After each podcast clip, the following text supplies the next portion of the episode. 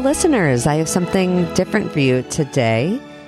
Did you love the movie Steel Magnolias in the 80s? I definitely did. I watched it dozens of times. Well, maybe not dozens, but at least a dozen. But I rewatched it recently and it brought up some thoughts I just never could possibly have considered as a child. You know, watching it now as an adult and being engrossed in the topic of friendship as I am.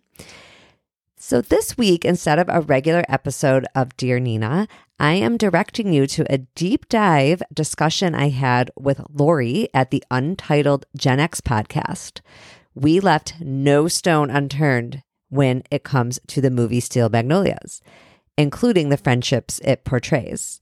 And I hope you'll listen. You can find the Untitled Gen X podcast anywhere you get your podcasts. And it's a really fun podcast. Each episode is dedicated to a different movie, TV show, music, or some aspect of the Gen X experience. And I will be back in one week with another episode of Dear Nina Conversations about Friendship. In the meantime, enjoy the Untitled Gen X podcast. Thanks so much.